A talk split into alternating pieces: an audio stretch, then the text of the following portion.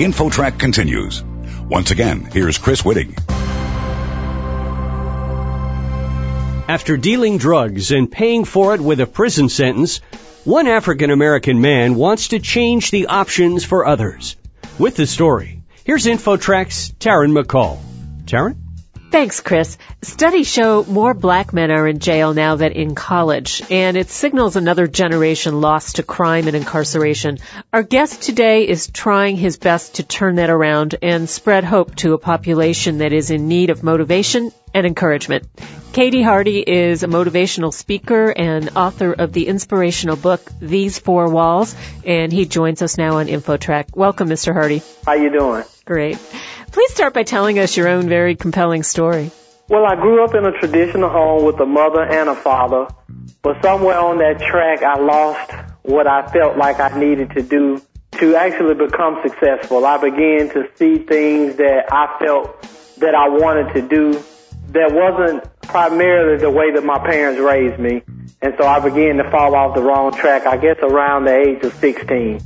I started selling drugs because there was no vision and there were no dreams. There was only the quest for money. So I ended up selling small amounts of marijuana, which ended up to large amounts of marijuana. And from there, I began to sell cocaine. And I spent six years in federal prison.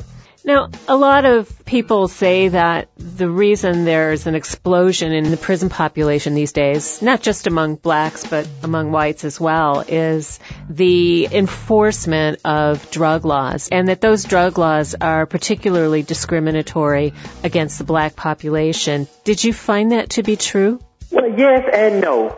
And the reason I say yes and no is because, of course, there's large amounts of time given out for crack cocaine and we know that African Americans sell the majority of crack cocaine, where majority of whites, when they're selling drugs, they're selling powder. And so the time is different when you look at the amount of time that's given toward the powder and the crack. But it's all illegal and you all go to jail. So if you break the law, then you go to jail. And my biggest thoughts about that is if you don't want to be in that situation, then just don't sell drugs. You had a key line in your book which really stopped me cold regarding black males. You write, quote, we lack a strong spiritual foundation and have an unhealthy attitude toward education, unquote. I'd like you to explain a little about why you've come to that conclusion, your own experience with this, and how you were able to use this philosophy to get the situation turned around. Well, after looking at my own situation and after talking to several inmates prior to prison and during prison, I realized that most of us were raised with good values, but along the way, we lost those values because we let our environment be more of a focal point for us than our values. And when you don't have that spiritual foundation in place, it's hard for you to make decisions that are going to be credible because we're going to make decisions based on us rather than based on a spiritual foundation. That's why we make so many of the wrong decisions because we're not basing them upon a Bible or a Torah or a Quran. We're basing them upon ourselves. And the reason that we don't educate ourselves is it's a process. I always knew education was important, but I didn't want to go through the process. And that's what happens to most young African American men because we want everything right now.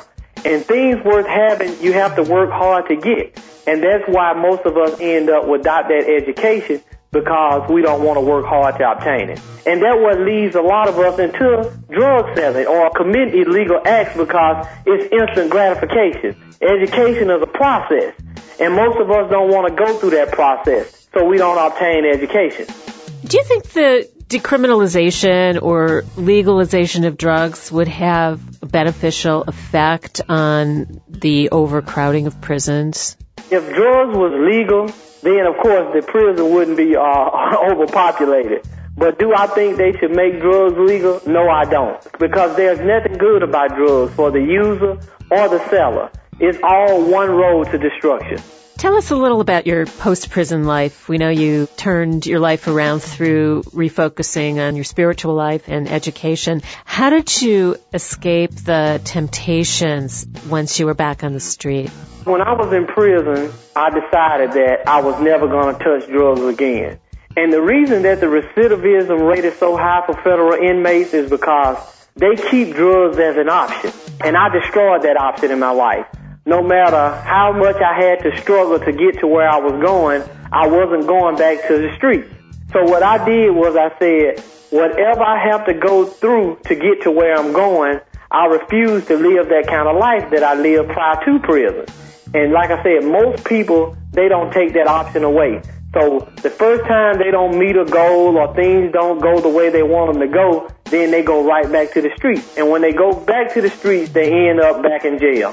We're talking with K.D. Hardy, author of These Four Walls, about his experiences in the prison system and his productive life now on the outside. Mr. Hardy, what are you doing within your community to further your goal here of educating young black males? What I'm doing in my community now is I speak often at high schools. I actually did a program at a high school in my city on the seven ways to become a successful student. And I spoke of certain things as choosing your friends wisely, saying no to instant gratification, a lot of the things that are concerning a high school student. And I also go to speak at a jail that I was actually incarcerated in in Charlotte, North Carolina. They said that the book has a very good story about overcoming. So they give that book to all the inmates that are at the prison, even the women. You had what I see as a particular advantage in that you really did come from a stable two parent family. You had a wife. I know you were on the outs with at some point, but you were able to reconnect and you had a strength of family there that might very well be missing in a lot of young men and women that are in the prison system. What can you offer people that don't have that key for them? We all have our own situations that we have to overcome. But there's hope in any situation that I can come through this with a strong spiritual foundation and education and self-discipline. With those three things, you can turn your life around regardless of what your situation is. But it takes work and it takes time and it takes you being patient. But if you concentrate on those three things right there, you can definitely turn your life around. K.D. Hardy, author of These Four Walls. Can listeners get through your bookstore? They can get my book, K.D. Hardy. Thank you so much for being with us today on InfoTrack and best of luck in your endeavors. Thanks and you have a great day. And I'm Taryn McCall for InfoTrack. You're listening to InfoTrack, the weekly show with information you should know.